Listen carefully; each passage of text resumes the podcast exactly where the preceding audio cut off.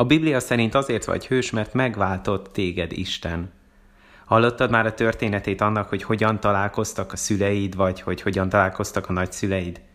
Ha még nem, próbálj meg utána járni. Általában érdekes, nem gondolnád róluk, hogy miket éltek át az elején. Talán már találkoztak az iskolában, talán szomszédok voltak mindig is, talán egy koncerten szólították meg először egymást. Valószínű viszont, hogy nem úgy ismerkedtek meg egymással, mint Ruth Boázzal.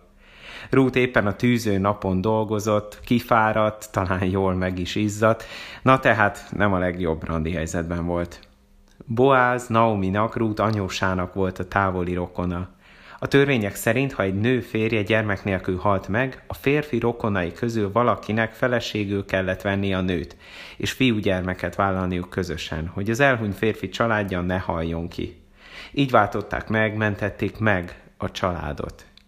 Ezt csinálta Boáz is Rúttal, és a legjobb része az egésznek, született is egy fiúgyermekük, Obéd, aki Dávid király, Izrael egyik legnagyobb vezetőjének és Jézus egyik ősének a nagyapja lett. Boáz óriási dolgot tett Rútért és Naomiért. Megmentette őket a biztos haláltól azáltal, hogy megváltotta Rútot. A megváltásnak több jelentése lehet. Megvenni vagy visszavásárolni. Megmenteni valami ártalmastól, például egy szolgát vagy egy foglyot kiváltani a fogságból. Kiszabadítani az adósságból, vagy helyreállítani, megjavítani.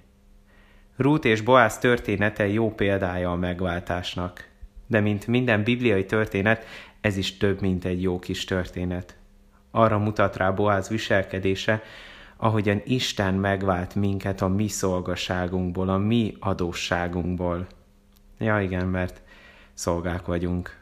Biztos észrevetted már, amikor valamiben jó irányba akartál változni, hogy nem is mindig olyan egyszerű az mert a bűn a saját szolgáivá tett minket.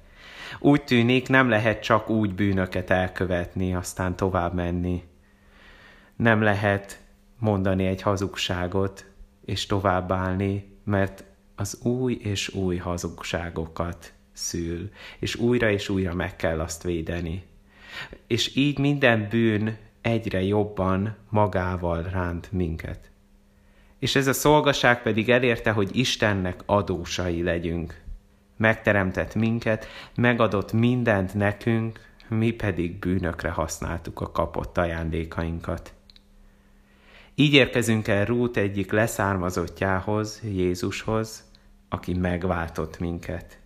És a megváltás számunkra azt jelenti, hogy visszavásárolt minket Isten a bűntől megmentett a bűn általmas következményeitől, mint egy szolgát kiváltott. Isten kiszabadított az önvádaskodás, a lelki ismeret folyamatos lehúzó kritikája alól egy új élet adásával. Isten helyreállította és megjavította az elrontott életünket. A Lukács 1.68 így beszél Jézus eljöveteléről, áldott az Úr Izrael Istene, hogy meglátogatta és megváltotta az ő népét. Egy kis feladat a végére, keres valakit, akinek jól jönne ma, ha megmentenék valamiből, és segíts neki. Valakit, aki ma egyedül van, és hív fel.